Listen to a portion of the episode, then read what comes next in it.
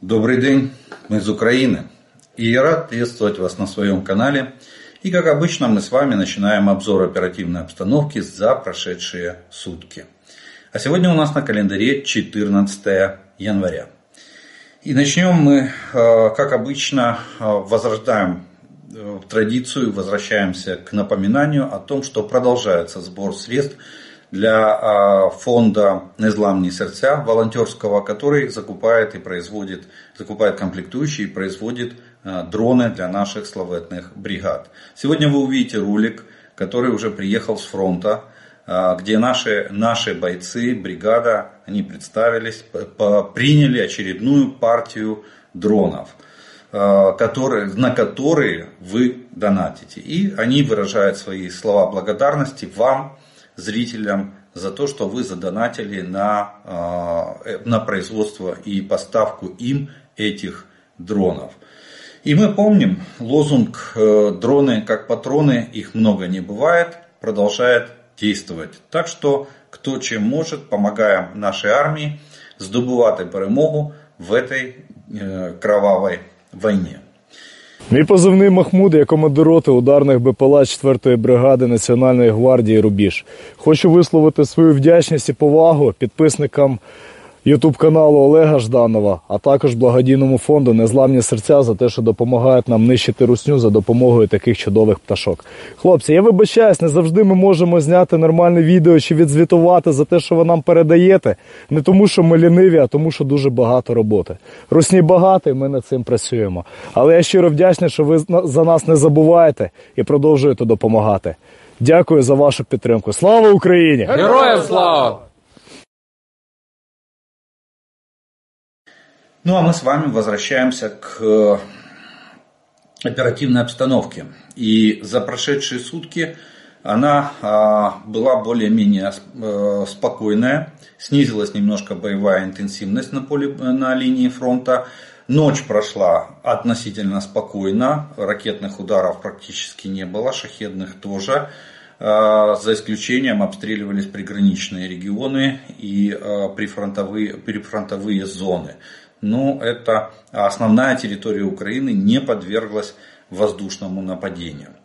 За прошедшие сутки произошло 61 боевое столкновение на линии фронта. Всего враг нанес 32 ракетных и 91 авиационный удар. Совершил 82 обстрела из реактивных систем залпового огня по позициям наших войск и населенным пунктам в непосредственной близости от границы и линии фронта. К сожалению, есть э, в результате этих террористических атак есть раненые и убитые среди гражданского населения, а также пострадал как жилой фонд, так и другая гражданская инфраструктура. Авиационные удары, прошедшие сутки, э, наносились в основном в Харьковской, Луганской, Донецкой, Запорожской и Херсонской областях. А вот под артиллерийский огонь врага попали более 120 населенных пунктов Черниговской, Сумской, Харьковской, Луганской, Донецкой, Запорожской, Днепропетровской, Херсонской и Николаевской областей. В зоне ответственности оперативно-стратегической группы войск «Север» – это Волынское Полесское направление. Здесь обстановка остается без существенных изменений. Она, а, она стабильна и контролируема с нашей стороны. стороны. На Северском и Слобожанском направлениях тут противник сохраняет свое военное присутствие, немного увеличил, э, я вам уже рассказывал про передислокацию нескольких полков, которые они разбросали по батальонно на каждую область, на Курскую, Брянскую и Белгородскую, для усиления войск прикрытия госграницы.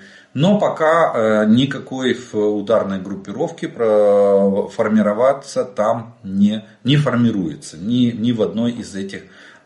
Наша разведка это четко отслеживает. Единственное, что нас тревожит на, этом, на этих двух направлениях, это то, что артиллерия врага продолжает работать по нашей территории, нанося огневые удары. Мы пытаемся работать э, в контрбатарейной борьбе, я сегодня расскажу. Там есть вопрос именно об этом противостоянии на, а, в Сумской, Черниговской и Харьковской областях а, через государственную границу с Российской Федерацией. А в остальном а, обстановка сложная, конечно же, но контролируемая со стороны сил обороны Украины. Далее у нас идет зона ответственности оперативно-стратегической группы войск Хортица.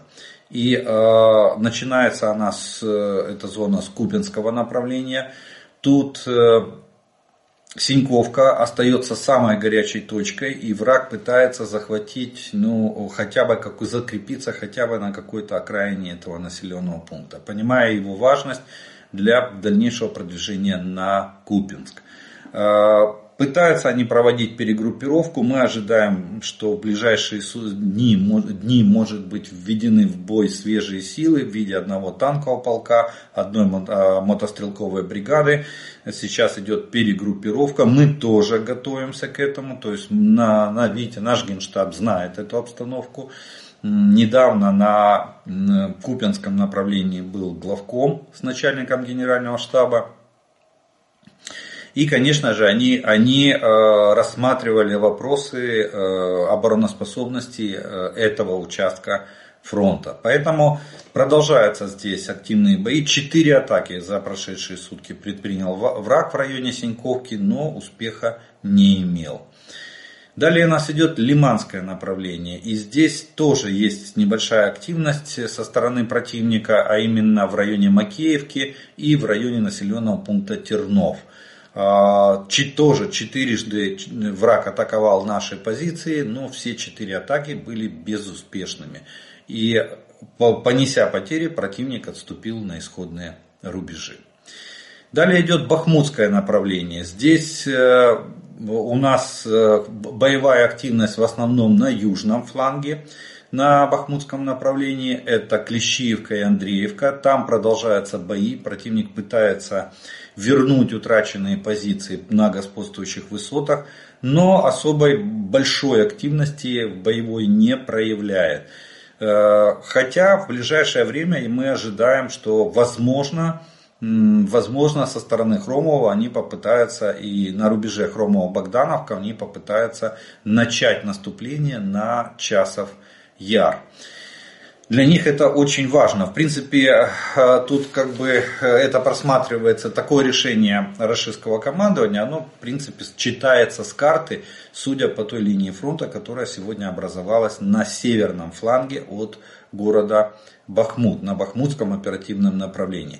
Хотя, как видите, скорее всего, на северном фланге, вот там на рубеже э, Богдановки и Хромова идет перегруппировка войск. Мы помним, что там Э, очень большая группировка собрана, ведет перегруппировка войск и возможно тоже, ну, ожидается несколько оперативных направлений, Купинское, допустим, э, Бахмутское направление, Авдеевское и э, Марьинская. даже не столько Марьинская, сколько стык Марьинского и Угледарского направления, вот, э, ну, Шахтерское его генеральный штаб еще называют. Вот на, в этих четырех местах ожидается активность врага в ближайшие дни, и они попытаются возобновить наступательные действия.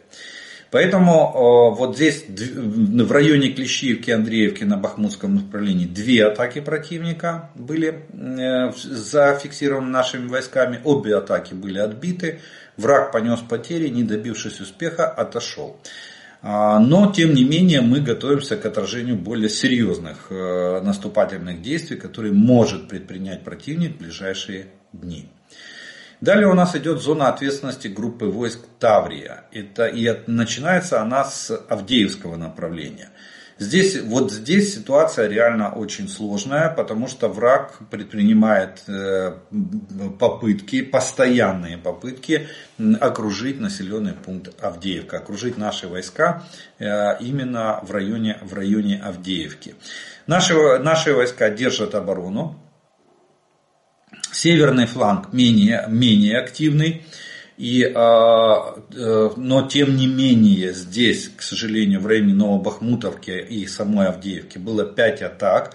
И противнику в районе самой Авдеевки удалось продвинуться за, вот за несколько последних суток удалось продвинуться юго-восточнее позиции Терекон в направлении района, э, района Бревно ну, местные знают этот, э, этот район города, а также пожарно-спасательной части номер 13.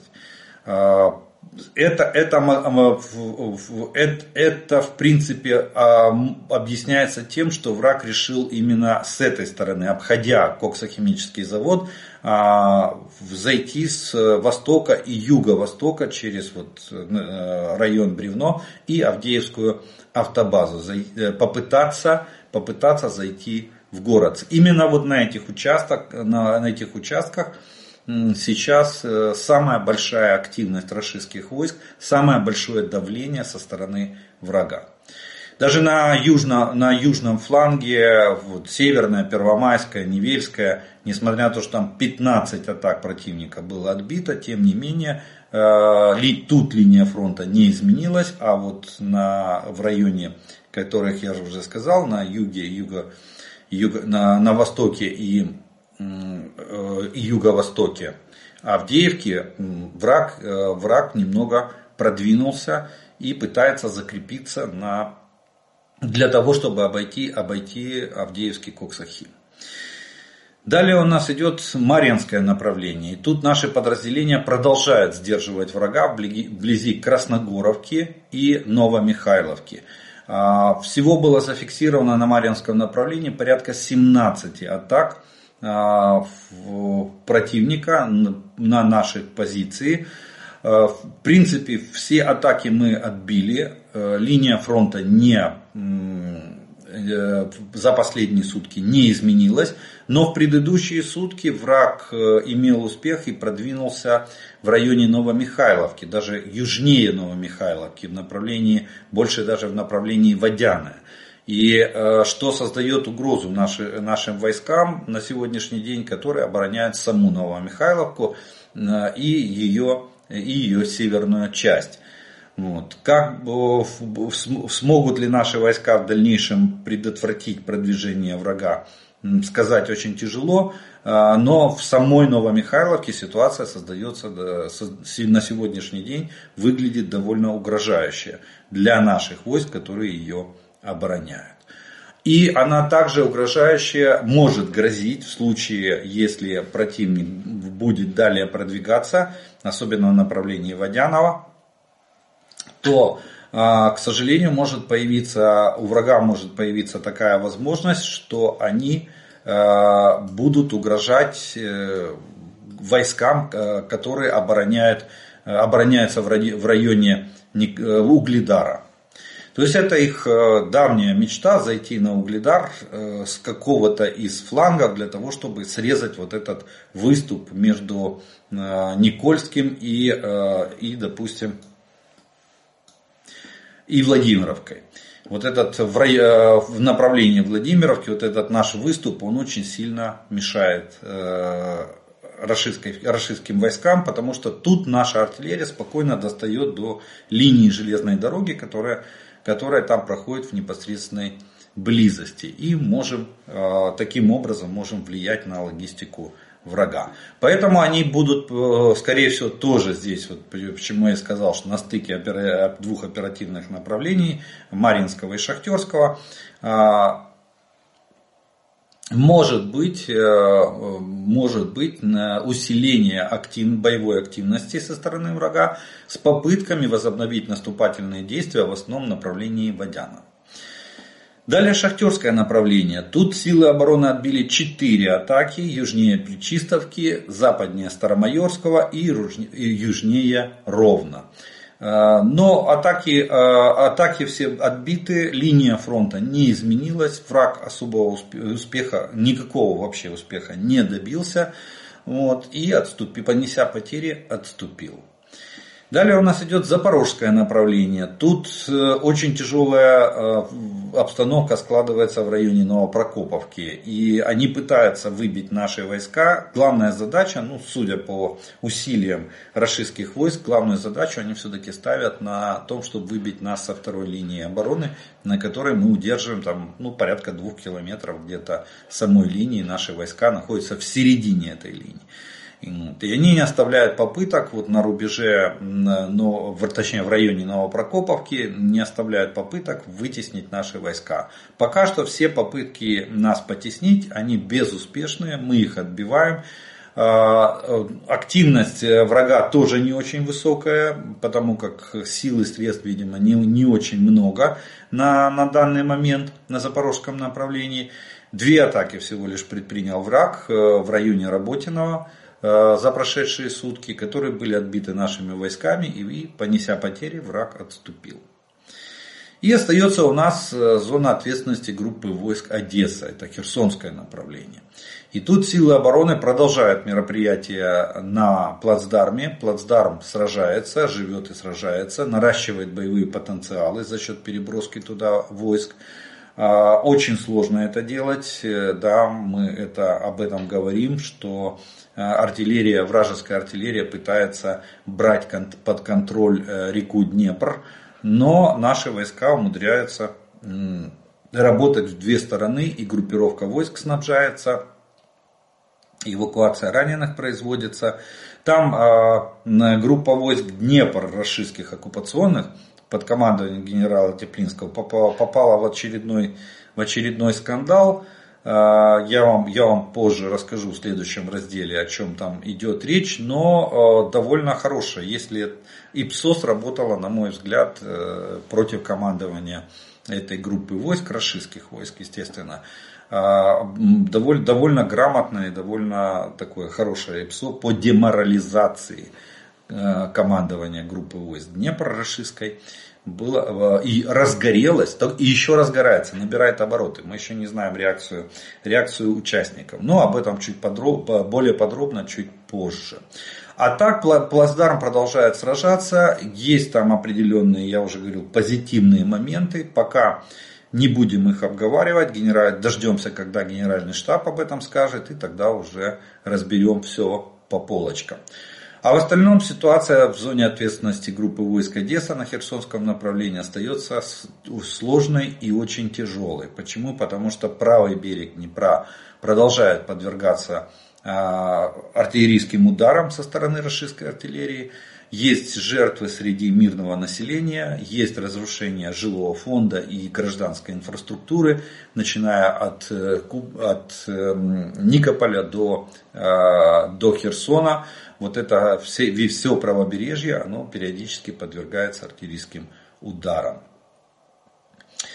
Далее, в, за прошедшие сутки авиация сил обороны Украины нанесла удары по 11 районам сосредоточения личного состава, вооружения и военной техники врага. Также силами и средствами противовоздушной обороны уничтожены 7 крылатых ракет типа Х-101, 555, 55 и одна управляемая авиационная ракета Х-59. Э, еще около 20 ракет, как, э, э, как утверждает наше воздушное командование, попадали в поле. Часть взорвалась, часть не взорвалась. Ну, то есть где-то в поле, где-то в лесопосадке ракеты, которые были подавлены с помощью средств радиоэлектронной борьбы, которые мы развернули. Это сюрприз такой для нас хороший, для врага. Э, нет, для них это было холодным душем, что наши объект, некоторые объекты настолько э, уже на данный момент настолько надежно прикрыты средствами радиоэлектронной борьбы, которые способны глушить и ослеплять даже баллистические ракеты.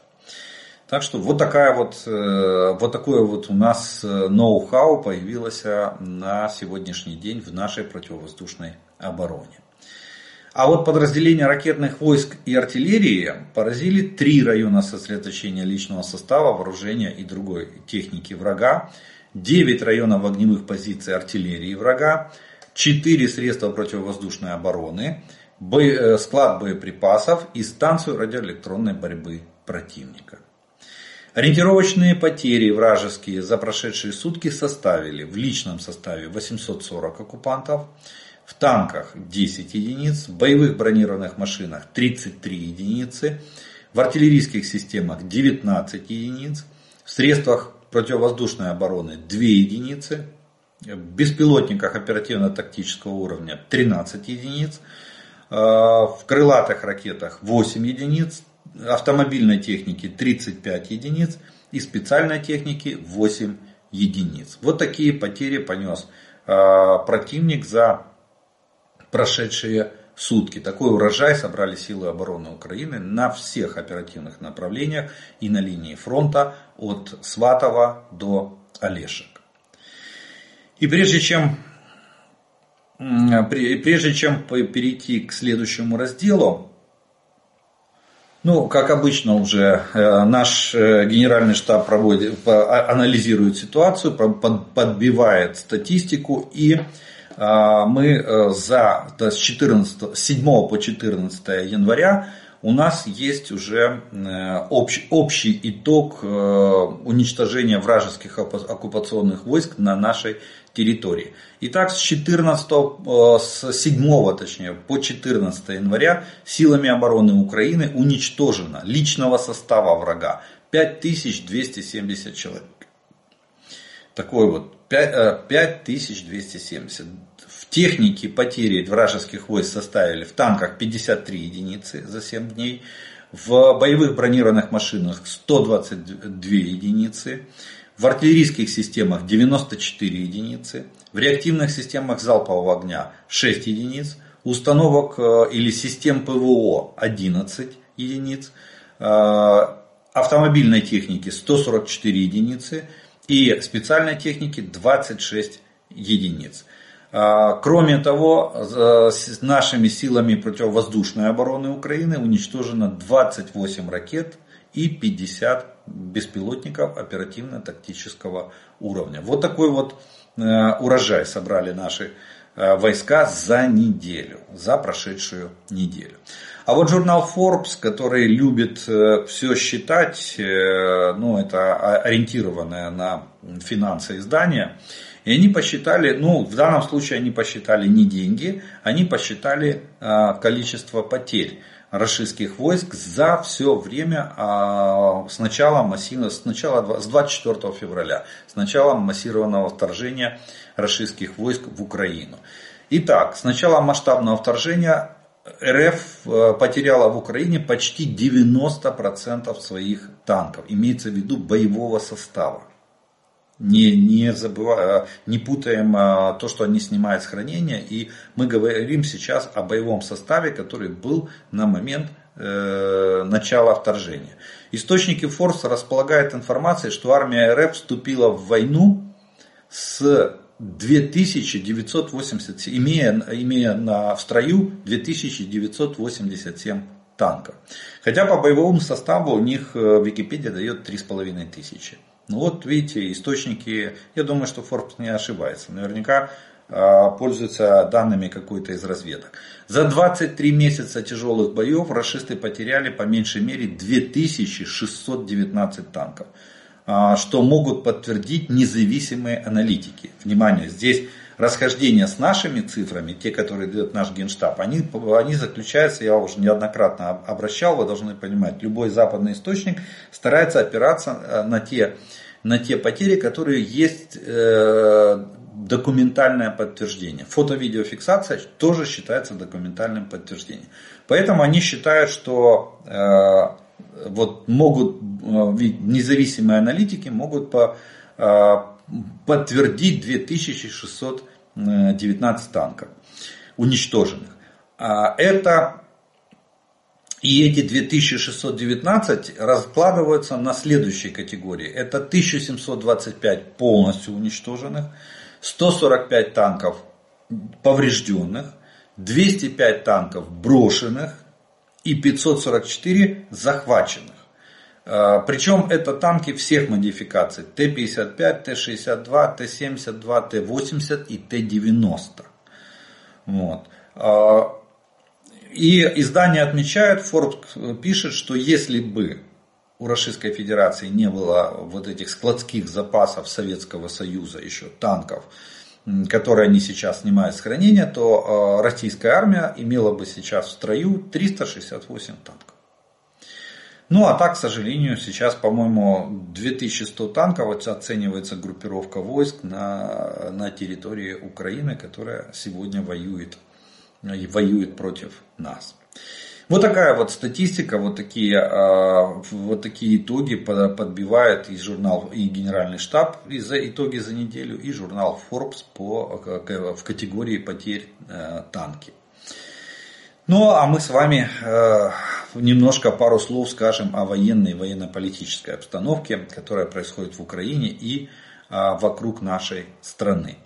Кабинет министров, ну, видимо, видимо что-то там повлияло. Кабинет министров выделил наш Украины э, дополнительное финансирование в размере 2,5 миллиарда гривен на строительство инженерно-технических и фортификационных сооружений.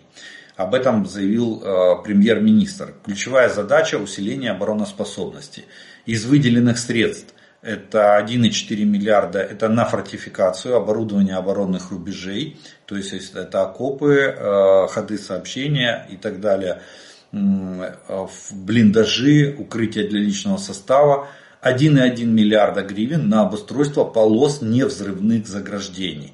То есть это идут вот эти бетонные надолбы, которые в народе называются зубы дракона. Это ежи противотанковые, стальные конструкции, колючая проволока и другие инженерные невзрывные заграждения. Также из резервного фонда правительства выделяется 120 э, миллионов гривен для государственной пограничной службы на оборудование э, государственной границы. Ну, очень, очень приятно такую новость соглашать, потому что недавно мы с вами, а, я вам доводил жалобы со стороны наших военных, что опять в ноябре как бы был всплеск, потом все заутих, поутихло в плане инженерно-фортификационного оборудования рубежей обороны для наших войск.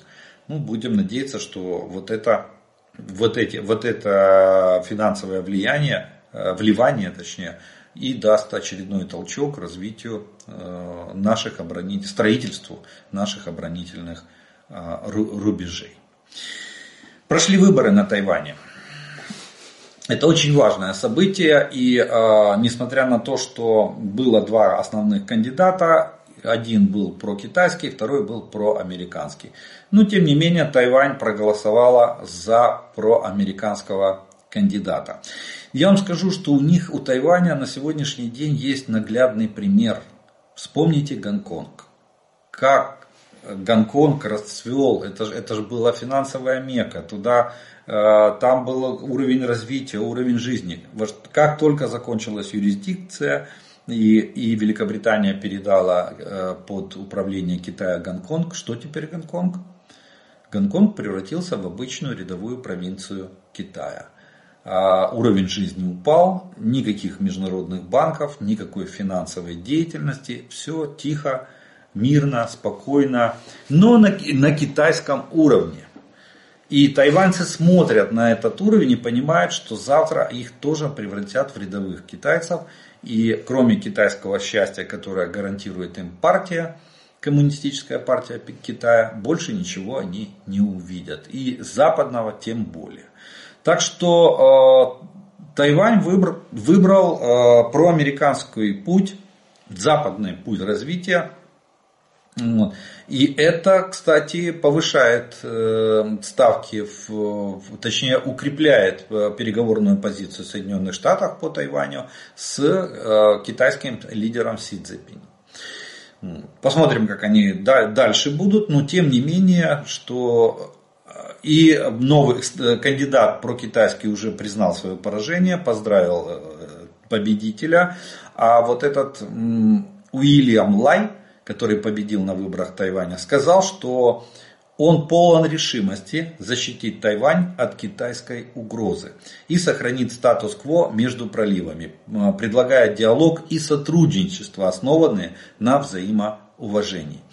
Там нюанс состоит в том, что никто в мире, даже не, и тем более Соединенные Штаты, никто не оспаривает, что Тайвань это Китай. Но э, разница в позициях состоит в том, что Китай хочет, чтобы это просто был Китай под централизованным управлением э, коммунистической партии. А Запад хочет э, объяснить Китаю, что может быть одна страна, две системы. То есть может в какой-то отдельной области быть демократическая, э, демократические законы и демократический способ жизни. Ну, конечно же, Китай это не устраивает. В этом камень преткновения. Поэтому ну, сейчас э, выборы, выборы прошли на, в пользу западного вектора развития Тайваня. Ну, посмотрим, как будет реагировать Пекин на, на на эти события официальный Пекин, я имею в виду заявление лидера Китая Си Цзепиня, что он скажет. Вот, посмотрим. Я думаю, что завтра уже будет официальные пресс-релизы, э, и со, особенно со стороны, со стороны Пекина. Так что вот такая вот, э, вот, вот такая вот изменение в политическом раскладе, точнее даже не столько не изменение, а вот подтверждение того политического расклада, который был до этих выборов, когда Тайвань выбирал прозападную политику, демократический ну, путь развития с либеральными законами, с демократическими законами, а не диктатуру Китая. У нас э, новые проблемы на украино-румынской границе. Фермеры, румынские фермеры. Я говорил, если раз польская, польские власти не захотели остановить пресечь сразу вот эти Э, блокировки и выступления фермеров, то теперь э, как вот, если болезнь не купировать сразу, она начинает распространяться по всему организму. Так вот, теперь румынские фермеры решили повыкручивать руки своему правительству. И используя нашу ситуацию, это очень плохо для нас, но тем не менее, используя нашу ситуацию, они начинают блокировать э, пограничный переход КПП Порубная Сирет. И э, вчера была блокада но она продлилась недолго, всего 6 часов. Полиция потом разогнала блокаду. Причем самое интересное, что причины блокировки, э, кто организовал эти акции блокировки и какие требования они выдвигают, так не удалось выяснить. Их разогнали, пункт пропуска заработал 22 с чем-то там вчера по Киеву по киевскому времени пункт пропуска заработал в штатном режиме. Сегодня румынские фермеры и аграрии возобновляют блокировку движения грузовиков в направлении пункта пропуска Сирет. Э, э, автобусы, легковые машины пропускают, а вот фуры начинают тормозить. Вот такая вот там обстановка. Ну, посмотрим, как румынские власти будут разбираться. Видите, вчера они разобрались очень быстро как пикет начался, через 6 часов закончился. Я думаю, что там надо поработать э, контрразведки, чтобы посмотреть так же, как в, в, Польше. Смотрите, фермеры, если они выходили за свои требования, они получили ответ от правительства. И фермеры разошлись, Медыка работает, пропуск. А вот, эм, а вот те блокировщики, которые, перевозчики, которые, которые связаны с Российской Федерацией, тот организатор этой акции протеста, нет, они не, не идут на, ни на какие уступки, они планируют с завтрашнего дня возобновить блокаду. Они временно ее сняли на период праздников. А с завтрашнего дня они, они планируют возобновить блокаду э, грузоперевозок между Польшей и Украиной на севере, э, на севере э, Украины, северо-востоке Украины, э, я так понимаю, в Волынской и Львовской областях. Ну, посмотрим, как правительство. В принципе, Дональд Туск заявил, что он никому не позволит э, из состава своего кабинета министров проводить антиукраинскую политику. Для нас это очень хорошее заявление, многообещающее, во всяком случае. Э, в Краснодарском крае э, случилась нештатная ситуация, пару новостей из-за поребрика. Э, в Краснодарском крае опять нештатная ситуация падения ракеты. Скорее всего, это ракета Х-101, которую пускали в направлении, в направлении, которая летела, точнее, в направлении Украины. И она э, упала, упала в поле в Павловском районе между станциями Павловская и Атаманская. Вот. Местные жители нашли, э, нашли эту ракету, э, валяющуюся в поле. Она не сдетонирована, просто произошел отказ и ракета упала. То есть это, это уже становится системой. Это уже какой случай мы наблюдаем. Одна взорвалась, две упали, не взорвались. Э, то есть это говорит о качестве самих ракет, которыми сегодня апеллирует Российская Федерация. Я так понимаю, скоро эти бомбардировщики будут вынуждены подлетать непосредственно к э, границе воздушного пространства Украины, чтобы ракеты не... И, и, и оттуда пускать ракеты, потому что чем глубже они от границы, тем больше вероятность, что ракета до Украины вообще не долетит. Вот такая вот у них, э, э, вот такая складывается у них ситуация. И вернем, вернемся к Соединенным Штатам Америки. Здесь Джо Байден сделал заявление о том, что они передали Ирану частное сообщение о э, хуситах в Йемене, после того, как США нанесли второй удар по этой группировке. Ну, больше ударов не наносилось пока что. Э, в принципе, как и ожидалось, я вам, э, как, э, как я вам и говорил, что, скорее всего, была обнаружена вот эта недобитая радиолокационная станция, ее просто добили, и как, пока что да. И сейчас, я так понял, Белый дом, частное послание для лидеров Ирана, в котором, естественно, разложили ситуацию, что они будут делать в случае, если Иран не прекратит финансировать и вооружать вот этих йеменских хуситов. Там, кстати, очень большой оборот торговли через Суэцкий канал и э, вот эти пиратские действия йеменских хуситов, они действительно наносят огромный ущерб мировой торговле, которая происходит движению грузов и товаров через, э, именно через Суэцкий канал, через Красное море. А лидер Северной Кореи продолжает пугать весь мир. Продолжает. Ему дана команда ФАС, надо всех запугать. И вот он, то он заявлял, то были провокации с обстрелом буферной зоны вдоль линии, демаркационной линии и вокруг островов, которые контролируются Южной Кореей. Потом, потом было заявление, что мы не должны отказываться от войны, мы должны типа завтра в бой. Вот. А теперь э, Северная Корея запустила в сторону Японского моря неустановленную баллистическую ракету. Никому ничего не сказав, они провели ракетные испытания. Ракета упала вне э, исключительной экономической зоны Японии. Э, сейчас разведки обрабатывают ту информацию, которую они засекли, то есть они устанавливают, пытаются установить тип ракеты, дальность ее, высоту и скорость полета – и э, пока что известно, что ракета была баллистической, была средней дальности. Средняя дальность это до, до 5,5 тысяч километров. То есть там продолжает э, нагнетаться градус противостояния. Видите, видим, а видимо, кстати, это можно считать ответкой со стороны Китая на то, что в Тайване победил проамериканский лидер. И Тайвань остается на, пози- на позициях западной интеграции. Э, далее, далее надо сказать о том, что Украина, мы подписали, ну, очень много э, мнений и разговоров по поводу, по поводу договора о гарантиях безопасности с Великобританией. Я напомню, что Украина ведет еще такие же переговоры, ведет с Германией, Италией, Францией, Канадой, Польшей.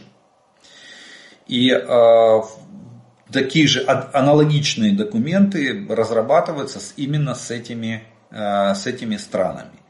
И еще раз э, э, говорю, этот договор, точнее напоминаю, что этот договор вступает в силу после формального завершения, точнее после юридического завершения вооруженного противостояния между Украиной и Россией. То есть, когда мы выполняем задачи, когда война считается законченной когда? Когда выполнены э, цели и задачи войны.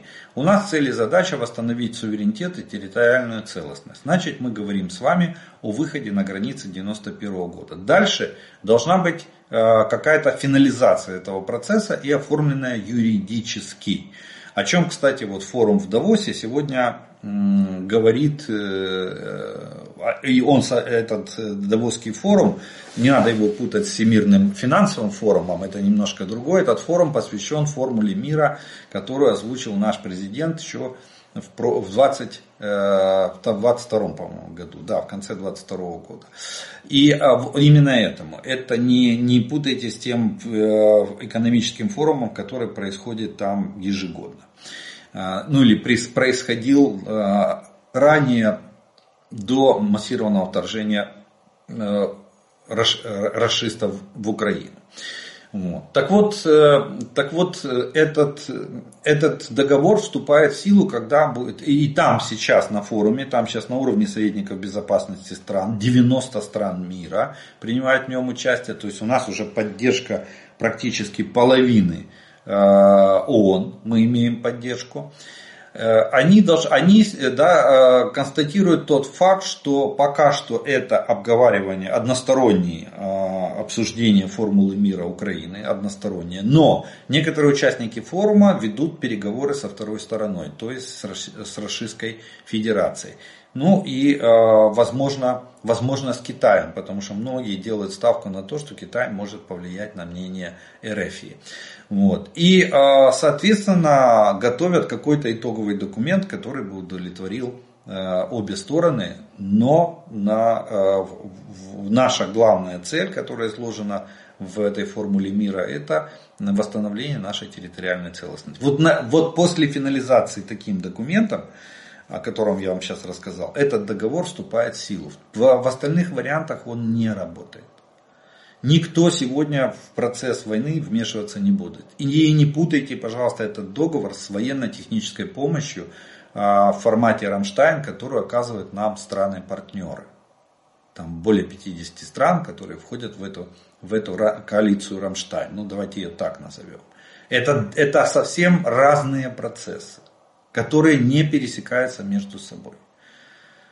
Военно-техническая помощь сегодня через формат Рамштайн это один процесс, а договор на переходный период с момента оформления нашей перемоги, как она будет выглядеть сейчас очень сложно сказать, вот, до вступления Украины в НАТО, вот это договор гарантии безопасности. Поэтому то, что некоторые э, эксперты и аналитики говорят, что, он, что сегодня, на сегодняшний день нам ничего не дает, это отчасти отчасти соответствует действительности.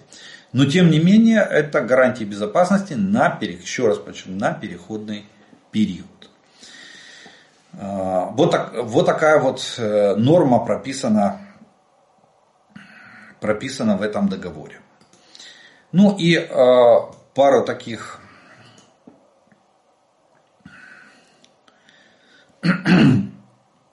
пару таких новостей очень серьезных. Китай потеря, теряет э, лидерство в э, экспорте э, в Соединенные Штаты Америки. И если раньше э, Китай считался крупнейшим экспортером в Соединенные Штаты, то, на, э, э то сейчас доля Китая снижается планомерно. И в 2017 году доля Китая в экспорте США составляла в, Соединенные, в экспорте в Соединенные Штаты составляла 17, 21%, то в 2023 году доля Китая снизилась на 14%. А, а вот уже доля Мексики, допустим, а, как крупнейшего, Мексика вышла на первые позиции, как крупнейший экспортер в Соединенные Штаты. И а, составляет, доля Мексики уже составляет 15%. То есть Китай еще и теряет экономические позиции в, саму, в, в самих Соединенных а, Штатах. И Индия. Индия, вот все забывают, тихая такая э, спокойная страна, но почти двухмиллиардным населением, которая клепает все и вся, у них темпы производства просто, просто ошеломляющие. И Индия потихонечку выходит в глобальные лидеры. И э, в частности, вот тоже производство э, чипов. Первый, первый компьютерный чип индийского производства появился в продаже уже в этом году. И э, они стараются инвестировать, будут, я так понимаю, триллион, триллион 250 миллионов рупий, они собираются инвестировать в новое предприятие по производству вот этих микро чипов для электроники. То есть Индия становится таким очень важным игроком. У Китая идет тенденция к снижению, а, падает у, него, у них э, уровень производства. И видите, они, Китай потихоньку теряет рынки, в, том, в первую очередь рынок Соединенных Штатов, что для них было очень важно. А теперь, а Индия, Мексика вышла на первые позиции как экспорт, экспортер в Соединенные Штаты. И Индия набирает обороты и свой вес в глобальном производстве микрочипов для электроники. Сегодня без микрочипа не работает ничего, даже а, простой электрический чайник. Ну и несколько новостей из Запоребрика, которые можно, наверное, отнести к, разряд, к разряду вишенка на торте.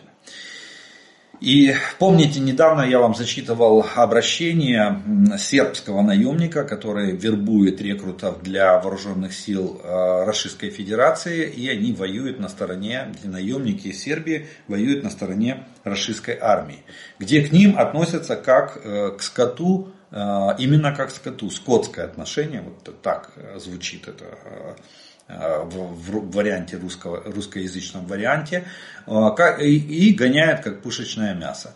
А, заставляет их идти в атаку, не обеспечивают а, достаточным вооружением, издеваются, могут э, застрелить, могут посадить на яму и все что угодно. Так вот, недавнее видеообращение сербского наемника к президенту России – Путину, он же обратился, не просто записал видеоролик, он же как, как все, добрый батюшка царь. Э, э, нас, нас тут обижают, э, верных и подданных ваших этих самых служащих. Так вот, вот это видеообращение, она спровоцировала очень сильную дискуссию, которая продолжается, которая стала продолжением клановой войны внутри самого Кремля и российского информационного пространства на фоне российской э, президентской кампании. Сербский снайпер Диан Берич, также известный как ДК, позывной, я так понимаю, который, как сообщается, воевал с российскими войсками в Украине с момента первого вторжения э, РФ еще в 2014 году. Он занимается вербовкой, э, вербовкой наемников в Сербии стал э, членом предвыборной команды Путина. Опубликовал в январе видеообращение, в котором он обвинил а, командиров 119-го гвардейского воздушно-десантного полка 106-й гвардейской э, воздушно-десантной дивизии в жестоком обращении к сербским наемникам из отряда «Волки» на южном фланге Бахмута, в районе Клещиевки. Сейчас действует подразделение 119-го этого гвардейского полка, Берич утверждал, что командиры этого полка вынудили сербских наемников провести штурм без достаточного вооружения, что побудило весь отряд отказаться от продолжения атак и потребовать перевода в близлежащие чеченские подразделения спецназа «Ахмат». То есть они решили э, спрыгнуть с поезда на ходу и перейти, быстренько перейти в Ахмат. Береж заявил, что рашистские военные и полицейские объявили сербов, сербских наемников дезертирами и военными преступниками, разоружили их, вытолкнули из окопов и заставили признаться в том, что они шпионы. Вот какое продолжение получило, получил этот скандал э, с сербскими наемниками на, в, в, рашистских, э, в рашистских войсках. Ну и э, дополнить этот уже раздел, чтобы окончательно одна новость, это э, пишет издание Bild э, немецкое о том, что, что в тюрьмах для зеков, помните, я вам говорю, что уже недостаточно желающих. То есть вот этих, эм, как сообщала организация российская общественная организация в поддержку заключенных, а, что на сегодняшний день очень мало желающих подписать контракт с Министерством обороны РФ. То есть на войну никто ехать уже добровольно не хочет. Принуждает их руководство колонии или мест э, лишения свободы при, при, при, давят там через местных бугров, кто там является старшими на этих, или смотрящие, как у них там называется, на зонах.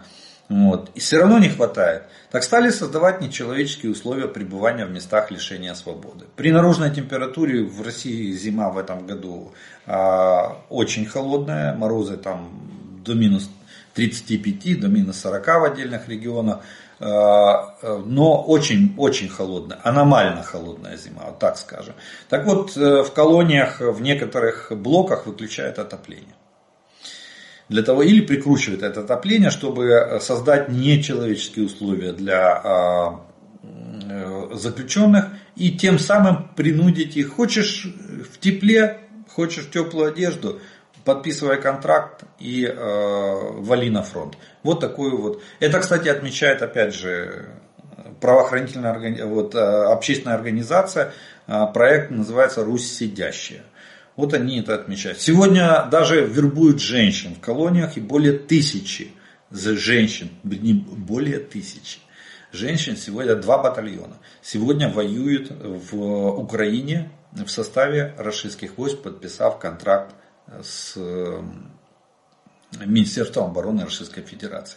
Так что не, мыти, не, не нытьем, так, не мытьем, так катанием как, как гласит э, всем известная поговорка. Вот таким образом вынуждают э, заключенных, вынуждают зэков подписывать контракт с Министерством обороны. А, а потом их, э, те, кто э, контрактники служат там, не считая их за людей, вот так же, как сербских наемников, да, они гонят в атаке в качестве пушечного мяса, прикрываются ими же. Вот. Ну и самое главное, наверное, сегодня это э, ИПСО.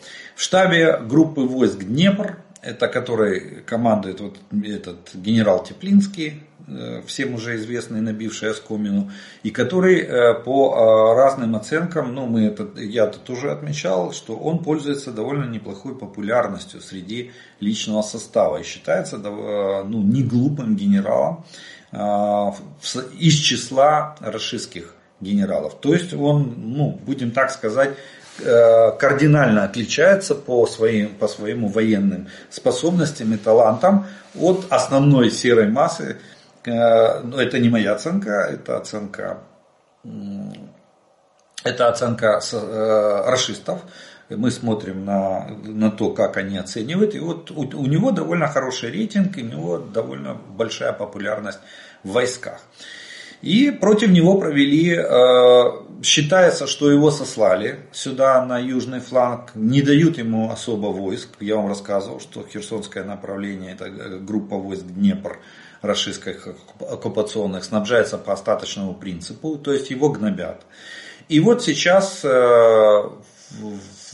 огром разгорается только огромный скандал, а опять же э, э, именно направленный на дискредитацию вот этого генерала Теплинского. В чем суть ИПСО?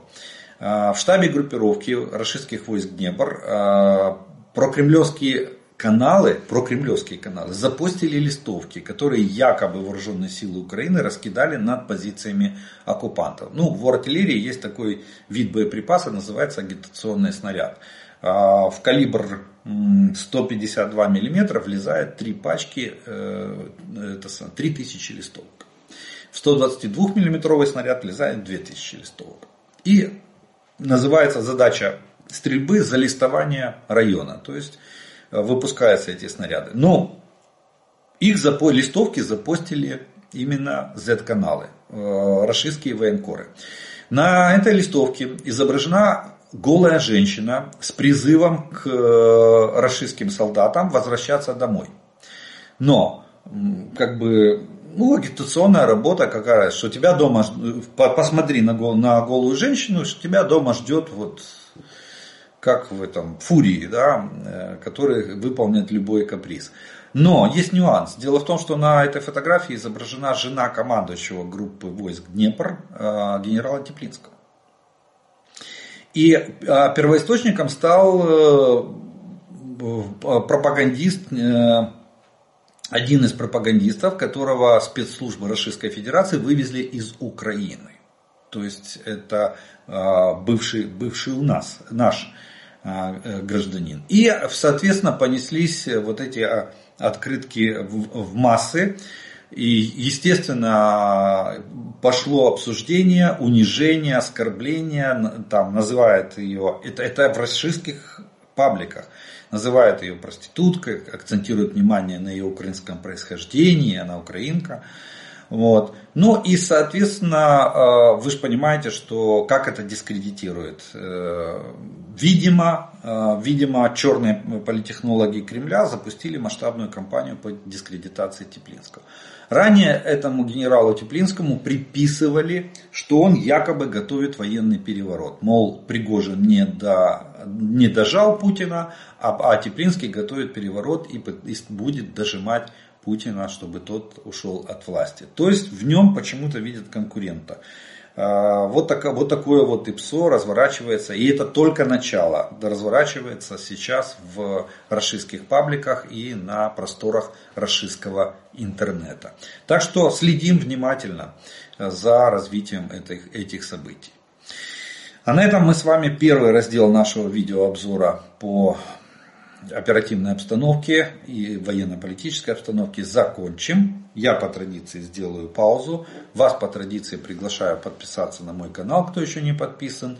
Э, те, кто смотрит это видео, пожалуйста, поставьте ему лайк. И для того, чтобы его могли увидеть как можно больше людей. Через некоторое время мы с вами продолжим.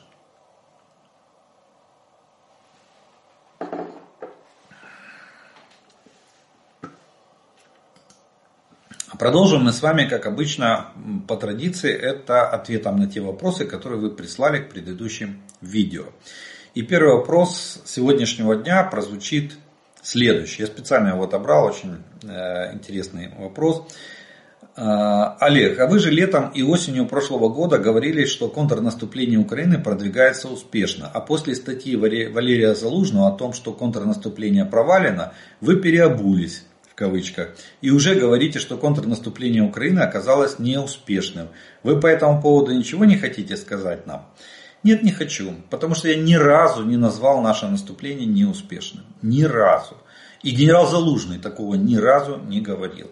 Он сказал, что мы не достигли э, некоторых целей, которые ставили в этом наступлении, и признал свою ошибку в том, что он делал, что один из расчетов, э, который он делал, это то, что такое количество потерь может остановить российское командование, а, ну, хотя бы с точки зрения гуманных целей, целей убийства своих граждан или перемалывания своих граждан в мясорубке войны. Вот это он, он признал публично, но он никогда не говорил о том, что наступление было неуспешным. А я всегда говорил, говорю и буду говорить, что надо это наступление надо оценивать не по квадратным километрам, это, это одна из целей, которую мы, к сожалению, не смогли достигнуть. Не по квадратным километрам освобожденной территории, а по боевым потенциалам уничтоженного врага. Вот здесь я считаю, что, что наступление было вполне успешным. Перемолоть такое количество войск за летнюю-осеннюю кампанию это, это просто гигантский труд, это гигантская победа для сил обороны Украины. Кстати, об этом генерал Залужный именно об этом и говорил. Но он никогда не называл, и я никогда не называл того, что это наступление стало для нас неуспешным. Оно не достигло всех поставленных целей перед, этим, перед этой военной кампанией. Поэтому, поэтому и, а то, что за, а западная пресса да, называла его неуспешным. Но это западная пресса, они имеют право э, высказать свое мнение. У каждого может быть свое мнение. Так что Ничего по этому поводу сказать или добавить я не хочу. Остаюсь при своем мнении, что мы достигли огромного успеха в снижении боевого потенциала российских оккупационных войск на нашей территории. Мы практически лишили, Россия сегодня не в состоянии проводить даже оперативно-тактического уровня наступательной операции. Они давят на отдельных участках и 100-200 метров они проходят за неделю. Два километра они прошли на Бахмутском направлении, два километра прошли за полтора месяца. Вы считаете это темп наступления? Нет, это не темп наступления. А если посчитать количество потерь, которые они понесли для того, чтобы пройти эти два километра, то э, цена вопроса, они, кстати, даже побили рекорд уже Советского Союза во Второй мировой войне. Жуков там считался мастером, э, мясником его называли солдаты.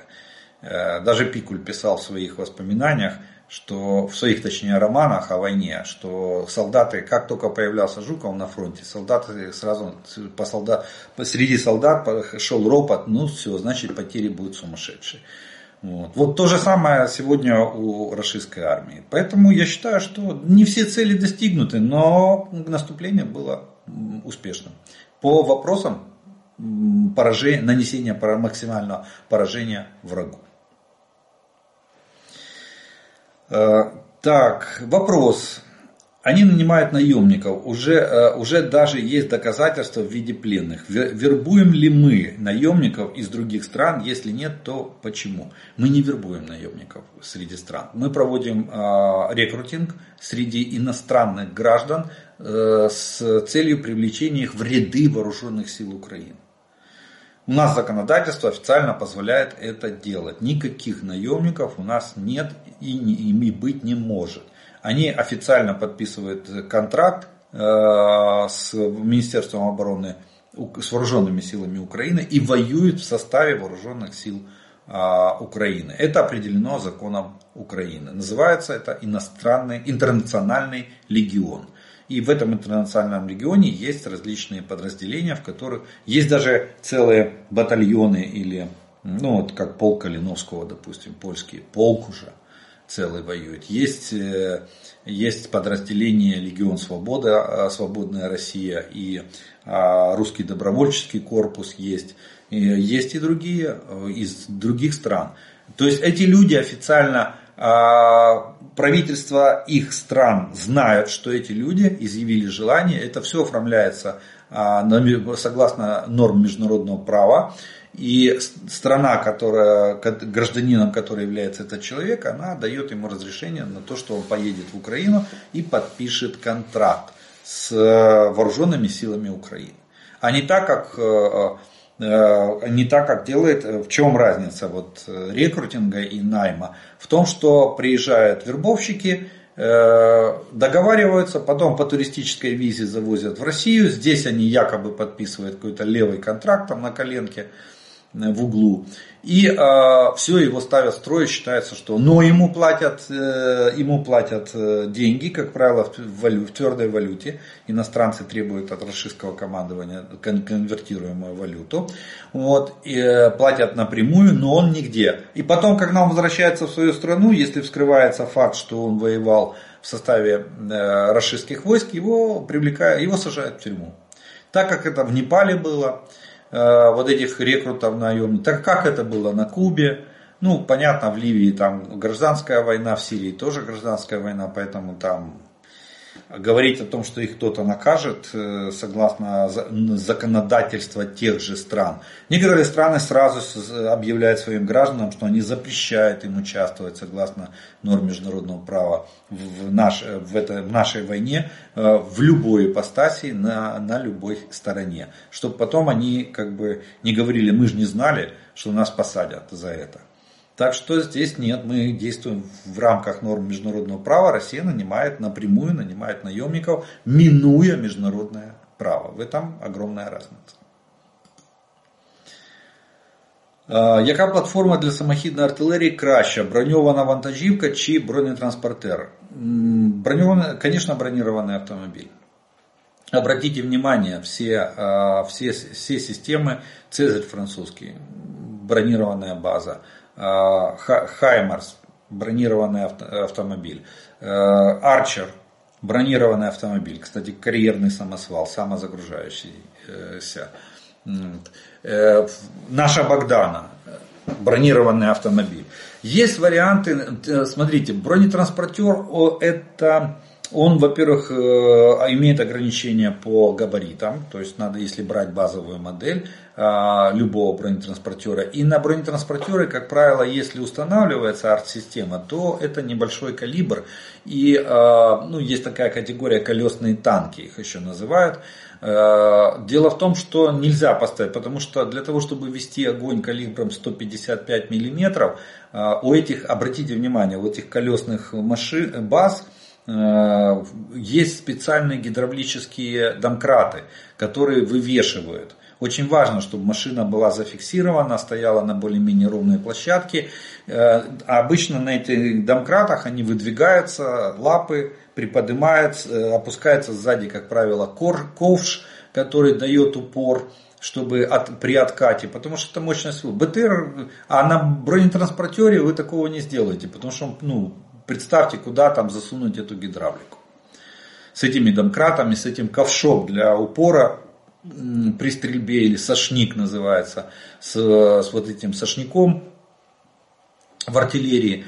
Э, бронетранспортер такого не, не может. И если поставить на него 155 миллиметров, не навесив вот это дополнительное оборудование, то его просто будет срывать с места, а, откидывать откатом, это самое, откатом выстрела. Поэтому нет, конечно же, для самоходной артиллерии лучше это бронированная база, колесная, автомобильная.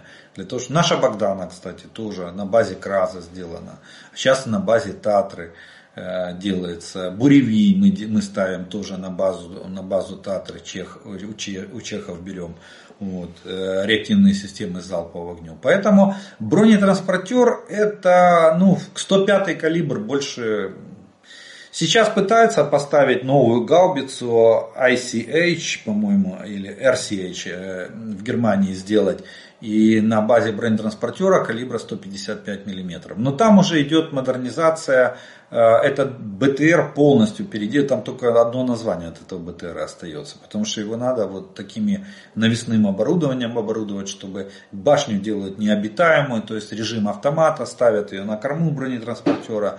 Германия пытается, Rheinmetall сейчас э, разрабатывает такую на базе БТР.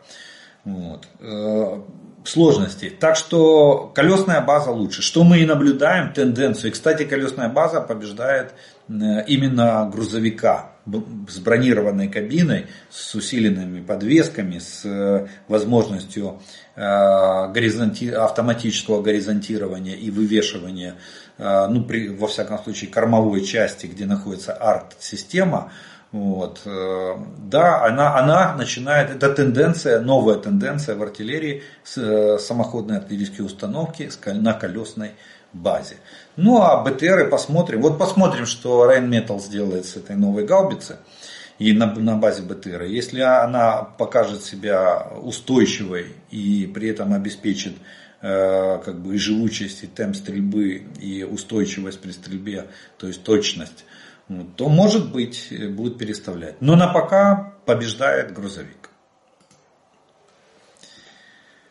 Вопрос. Э, более 20 ракет благодаря работе РЭП не попали в цель. Но ведь они могли вместо, например, завода или ТЭЦ попасть в, в близстоящие дома или больницы. Выходит, хрен редкий не слаще. Ну, к сожалению, это война. Да, они могли попасть, э, если рядом есть какие-то какие другие объекты, они могли попасть в эти объекты. Но дело в том, что э, если ракета была ослеплена средствами радиоэлектронной борьбы, то она могла не взорваться. То есть вероятность того, что она взорвется, ну, составляет примерно 50 на 50. Что и произошло в нескольких регионах Украины, где были сообщения, что на подвирья там а, частного дома упала ракета. Упала. Ключевое слово. Не взорвалась. Упала. В поле упала ракета. Поэтому э, это, с одной стороны, э, это как бы побочный, это побочный эффект, который может принести горе и разрушение. Но с другой стороны, если она попадет в цель и взорвется, то ущерб будет намного больше. К сожалению, это, это особенности, особенности э, сегодняшней, сегодняшней войны. Может быть, в будущем что-то придумают лучше, которое, допустим, будет вызывать детонацию ракеты в, на траектории при ее там, подавлении или перехвате. Вот. Но при этом все равно же обломки будут падать на... Вероятность того, что кому-то попадет обломок по голове и убьет, она все равно сохранится. Понимаете, нельзя дать стопроцентную гарантию, что вот ракета будет сбита в безлюдном месте, упадет, даже если взорвется, никого не поранит, не убьет. Это, это теория вероятности. Тут трудно предугадать, э, что хорошо, а что, а что плохо. Договор о безопасности снимает ограничения на применение английского оружия непосредственно на всю глубину э, территории агрессора, как указано в договоре безопасности между Израилем и США. Или требуется согласование по каждому случаю ударов английским оружием по направлению, а, например, а, по направлению, например, точнее, по расистской территории, например. Я думаю, что да. Э, как бы не все протоколы, как мы знаем с вами только тело договора, которое, которое фигурирует в открытых средствах информации. Но я думаю, что договор предусматривает применение на всю дальность а, досягаемости огневых средств на территорию агрессора. Тем более, я подчеркиваю, вот в оперативно-тактической в, это, в международной военно-политической обстановке в разделе я разъяснял по поводу этого договора. Этот договор действует не сейчас, не в сегодняшних реалиях. Этот договор будет действовать только тогда, когда мы форма, формализуем или закроем, э, формально закроем э, этот самый процесс боевых действий. То есть оформим каким-то образом, но это уже придумают юристы, и политики, каким образом мы, скорее всего, это будет какой-то договор о, о сосуществовании двух государств, соседних государств. А, я не думаю, что это будет договор там, о мире и дружбе. Нет. Это будет, э, ну вот даже с Германией подписывали мирный договор. Германия, точнее, подписала капитуляцию, с Японией, Япония подписала капитуляцию, потом страны подписали с ними мирный договор. Вот. вот когда это будет оформлено юридически, вот с этого момента вступает в силу договор. И если возникнет кризисная ситуация на границах Украины, то тогда мы применяем предоставленное нам оружие на всю его дальность досягаемости. Никаких уже ограничений, никаких там согласований быть не может. Потому что теоретически, если мы берем формулу мира, которая сейчас вот обсуждается в Давосе, а там написано территориальная целостность в границах 91 года, то, естественно, э, мы как бы подсознательно мы подразумеваем, что если конфронтация во время действия этого договора на переходный период с момента э, фиксации нашей победы в войне с расистами до момента вступления Украины в НАТО, вот на этот период только действует этот договор. Если появляется конфронтация, то эта конфронтация появляется на границах Украины. На государственной границе Украины. Поэтому, э, естественно, применение оружия будет по территории противника. Естественно, тут никаких согласований уже быть, быть не может. Но надо четко понимать то, то время, когда действует этот договор. До того, как мы оформим, э, документально оформим нашу перемогу в этой войне, этот договор не действует. Не, на, не путайте, пожалуйста, это, э, вот эти два понятия. Четко понимайте э, момент, когда действует этот договор. Это гарантия безопасности на переходный период, до момента вступления в НАТО. Но почему-то все забывают сказать с момента оформления перемоги Украины в этой войне. Э, вот в конце осени прозвучала новость, что якобы Соединенные Штаты Америки выкупили, по-моему, у арабов для Украины 160 установок «Гепард». И после диагностики они сразу поступят в вооруженные силы Украины. Какая судьба этих «Гепардов» на сегодняшний день? Все зависло. Ну, во-первых, не 160, а 60. Я не слышал о такой цифре в 160. Я э, встречал цифру в открытых источниках. 60 установок Гепард, да, действительно выкупили в какой-то из э, стран Соединенные Штаты. И да, эти установки, ничего не зависло. Дело в том, что, опять же, бюрократические процедуры никто не отменял. Эти гепарды должны, я так понимаю, попасть на один из ремонтно-восстановительных заводов фирмы, которая их выпускает, а выпускает их Rheinmetall, Германия. И после того, как они пройдут э, техническое обслуживание, ремонт, необходимый для них ремонт на этом предприятии, они попадут в состав вооруженных сил Украины.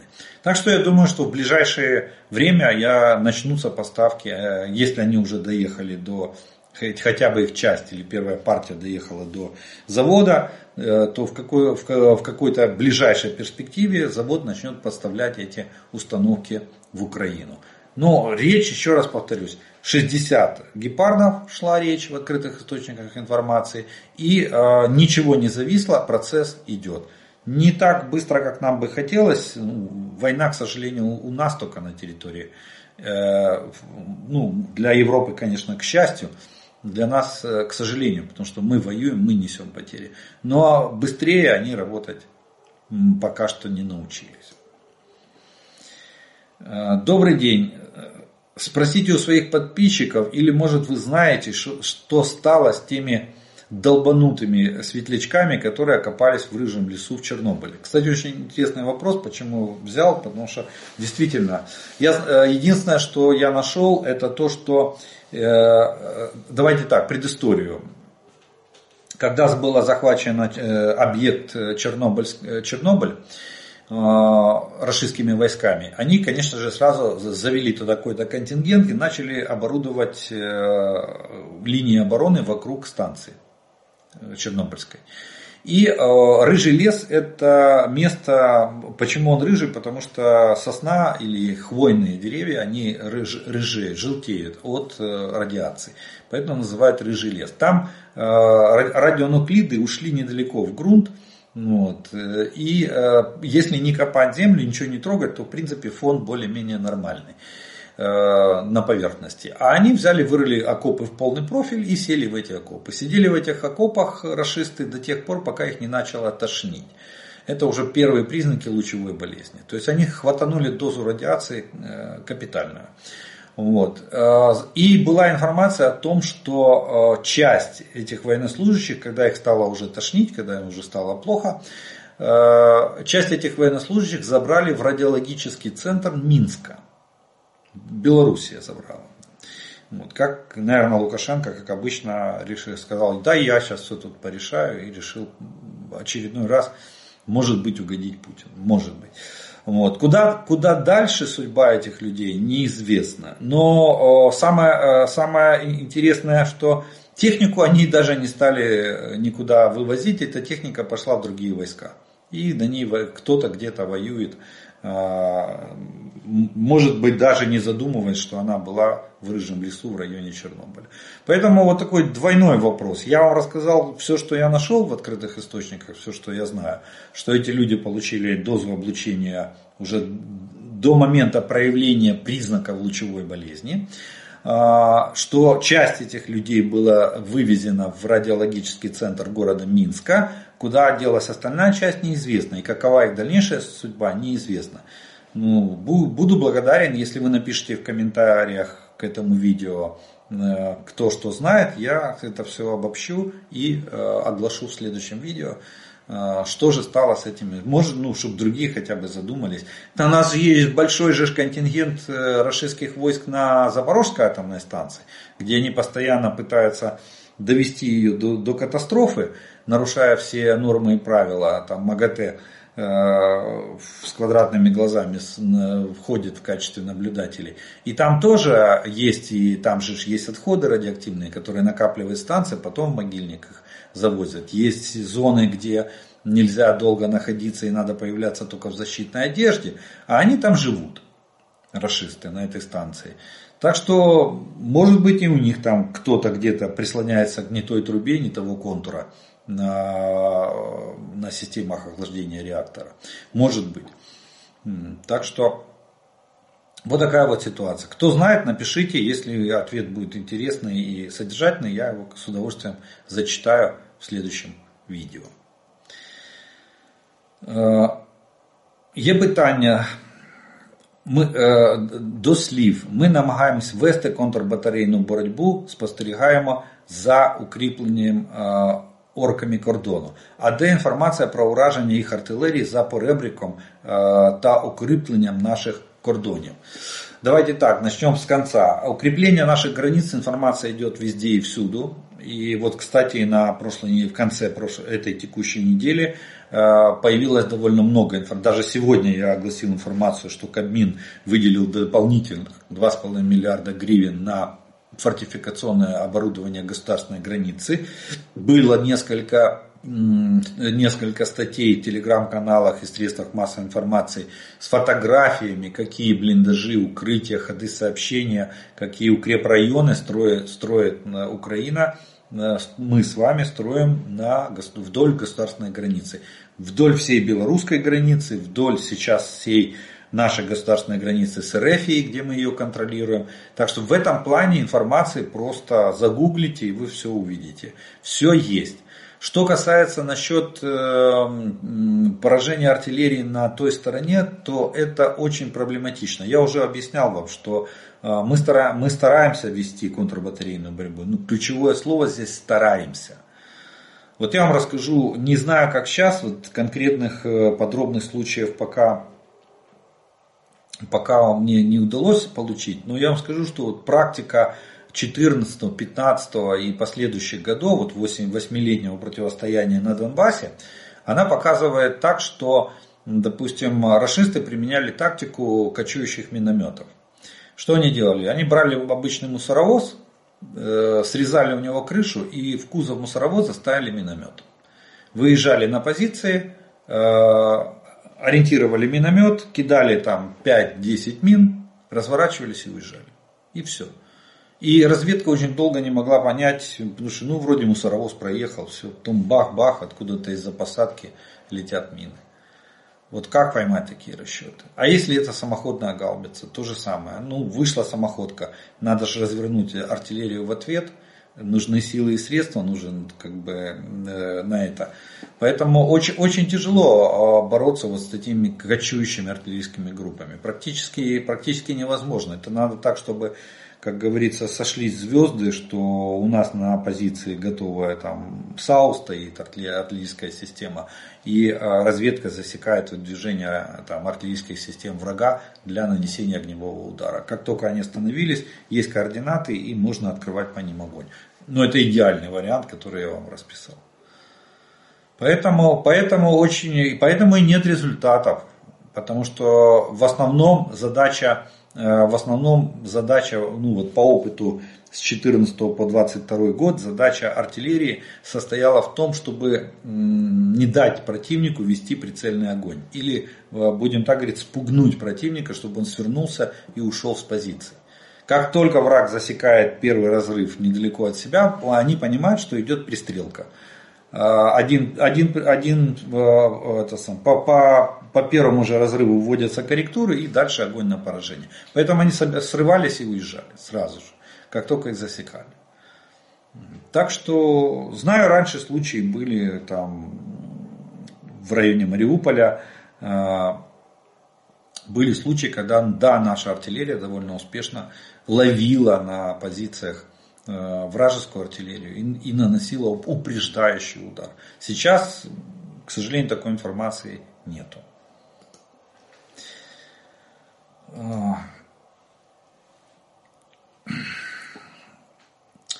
Такой вопрос. Э, может глупый вопрос, но почему мы не отправляем наши дроны в тот же момент, когда они запускают свои?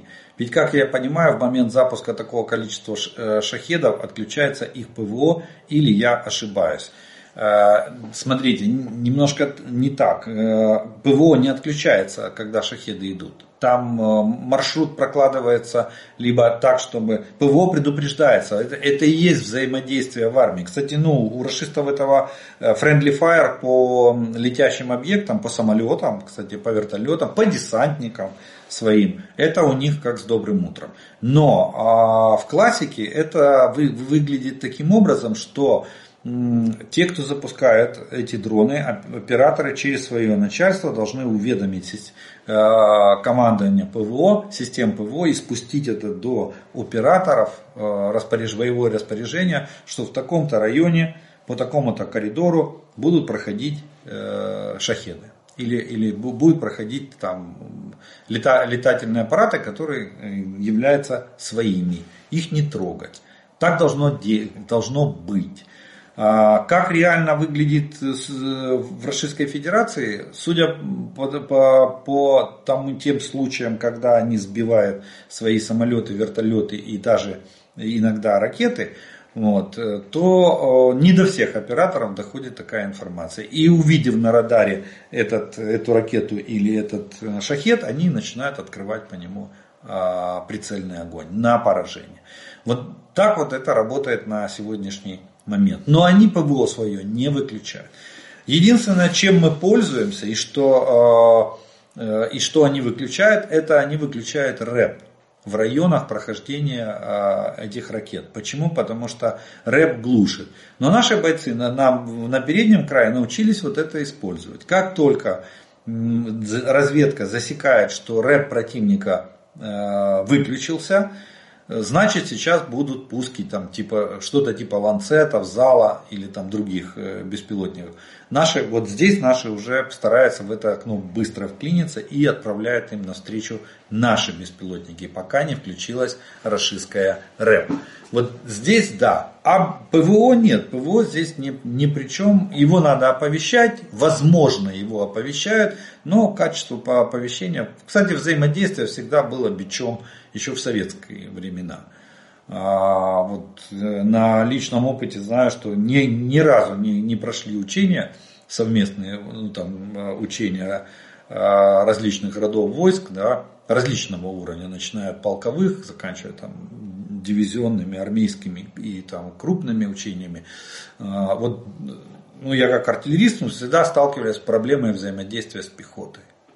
Это было, это что-то с чем-то. То есть не было такого случая, чтобы пехота либо не опоздала на рубеж, э, на огневой рубеж и, соответственно, попадала э, под, под огневой налет артиллерии, либо приходила раньше на, на, на рубеж, и артиллерия не успевала перенести огонь в глубину. Вот, и всегда на учениях были случаи, когда снаряд где-то ложился недалеко от нашей. Иногда даже были, были случаи, когда попадали Э, попадали по наступающейся или обороняющейся пехоте.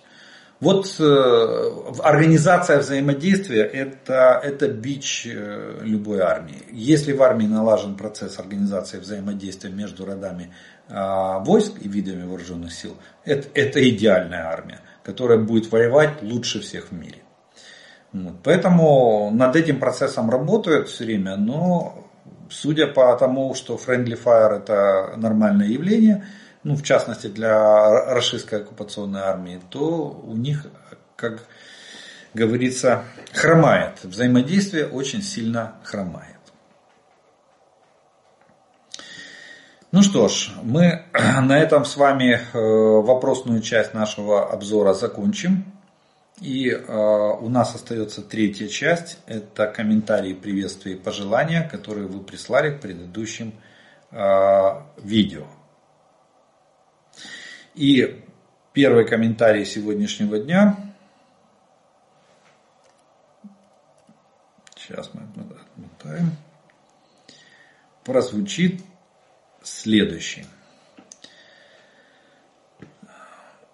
Зря вы придаете значение выборам в России. У нас выбора нет. Да, мы это знаем, но как политическое событие, видите, царь, э, царь, очень приятно царь, да, как, ну, так примерно выглядит Путин в, в глазах всего цивилизованного человечества.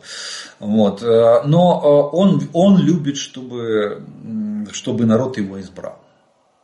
Вот для него это очень важно. Я так понимаю, это амбиции самого Путина или человека, человека похожего на Путина, потому что он ну, изменился сильно. Вот. Поэтому, поэтому этому и придается значение. И очень больно реагирует Кремль на, э, на провалы и неудачи. Им нужна, на, чтобы на позитиве на волне там подъема, на волне побед каких-то фрагментов произошло вот э, Э, и избрание, инаугурация там, и прочее, прочее. Э, мы в натуре выйдем с оружием. Солдаты РФ послали Путина и отказались воевать. Армия ушла в разнос. В армии РФ растет недовольство режимом. Целые роты отказываются выполнять приказы. Солдаты жалуются, что они задолбались воевать и угрожают Путину вооруженным восстанием.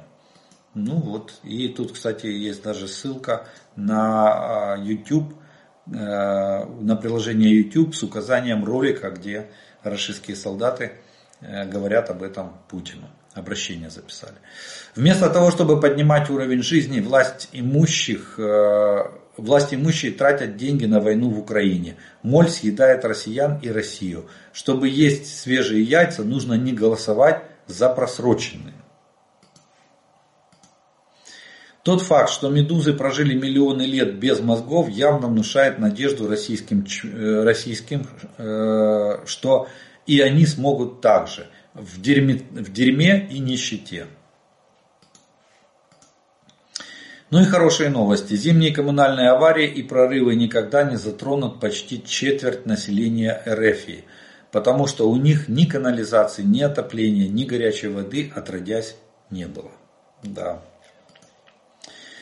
Как понять, когда Путин врет? Только открыл рот, уже врет. Настоящий мужик, в кавычках, дал, э, в кавычках, слово, забрал слово. Прорыв за прорывом. За очередным проби, пробитым дном есть непробитое, значит есть куда еще стремиться.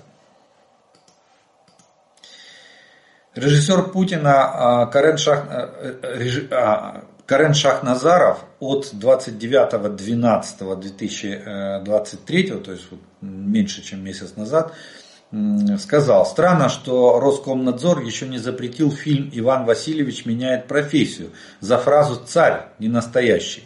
Войско взбунтовалось. Это очень напоминает современную Россию. Итоговая статья а, редактора The Times а, от 11.01.24 года. Цитата. Итак, а, как так случилось, что Россия сотнями тысяч беспризорных детей, копающимися в мусорках пенсионерами, массовыми изнасилованиями гастарбайтерами, одной из высочайших статистик самоубийств взрослых в мире и полным наплевательством государственников к населению, в том числе к этническим русским, на своей территории, что такая страна не нашла большей проблемы, нежели спасение населения этнических русских другой страны. И почему эта страна стремится спасать и освобождать русских тем сильнее, чем ближе они к приграничным э, э, природным месторождениям сланцевого газа. Неужели русские такие дебилы? Это она вот, пишет журнал э, редактор в своей колонке журнала Time. Отличный выпуск. 689 день трехдневной маленькой победоносной войнушки. И так а, обосраться в Украине. Ждем юбилей освобождения. Два года освобождения. На Авдеевском направлении пара украинских БМП Брэдли с близкой дистанции атакуют грозного аналога НЕТа. В результате полученных повреждений башня Т-90М «Прорыв» танка, это самый современный рашистский танк, начала хаотично вращаться. В итоге рашистский танк танцует лебединое озеро и, взлет, и врезается в дерево. Ну так, кстати, кто не знает, что Брэдли, Брэдли создавали, и он называется, он в американской армии, во многих армиях знает, это истребитель танков. Его создавали для истребления советских танков в годы Холодной войны. Вот он реально, эти Брэдли себя и показывает как истребители танков. А, за одну никчемную жизнь президента отдали жизни сотни тысяч военных и мирных людей. Россия единственная страна в мире, после смерти президента которой другие страны пришлют не соболезнования, а поздравления. Белгород, а что случилось? У вас гражданская война? Мы просто политикой не интересуемся. Знаем только, что ваш президент увлекается филлерами и чемоданами. В Кузбассе уже как два года отключают свет. Только последние три месяца свет не отключали. Причин не сообщают. В основном отключали ночью. Видно, это сказывается а, на работу шахт или вентиляции. Да, крепостные стали э, меньше смотреть телевизор, хотя также пишут доносы, особенно на тех, кто против войны. Все более, больше людей понимают, что война это безумие бункерных уродов. Всем добра и мира, слава Україні. Великобританія виступає тригером, як ви кажете, тому що е, у Другій світовій війні, так само як Україну, бомбами закидала Німеччина. А США не зовсім розуміють і відчувають наш біль. Да, вы, тут, я с вами полностью согласен, потому что действительно боевые действия на территории США ни в Первую, ни во Вторую мировую, ну, 200 лет Америка, Америка не воевала на своей территории. 200 лет. С момента гражданской войны. Вот. Э, бомбардировки, если были, то только вот незнач... Э, незнач... ну, Перл-Харбор, Харбор и э, там несколько заводов на, на ближе к побережью. Япония пыталась бомбить, и то не совсем. Поэтому, да, они, им надо каждый раз вспоминать Перл-Харбор, э, если они, чтобы понимать, какую трагедию несет каждая бомбардировка Украины. А британцы, да, Лондон, не только Лондон бомбили, всю, всю Англию бомбили. немецкие, немецкие самолеты, а потом еще ракеты Фау-1, Фау-2 по Лондону пускали. Так что британцы знают, что такое бомбежки. Спасибо за информацию и надежду. Вам, вам всем удачи, Казань. Одеса вітає, дякуємо за аналітику. Українці воюють за право жити у своїх будинках, росіяни воюють за право жити у будинках українців. Так зрозуміло? Да, так зрозуміло. Я думаю, навіть коню понятно. Добрий вечір. Дякуємо за інформацію. Хочемо почути гарні новини, але війна є війна. Низький уклін і подяка нашим захисникам. Спаси їх, Господи. Ну що ж, от на такій е, ноті звернення до е, мы с вами закончим сегодняшний обзор оперативной обстановки за прошедшие сутки. Я благодарю вас за ваше внимание, за ваше время, что вы досмотрели до этого момента. Как всегда напоминаю, приглашаю, кто не подписан, подпишитесь на мой канал. Кто смотрит э, это видео, поставьте ему, пожалуйста, лайк, чтобы его могли увидеть как можно больше людей.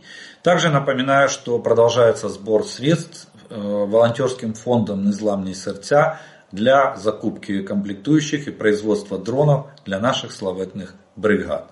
От себя добавлю слова благодарности спонсорам и тем, кто помогает моему каналу. Ну а ми з вами продовжуємо вірити в силу оборони України. Перемога наша, слава Україні!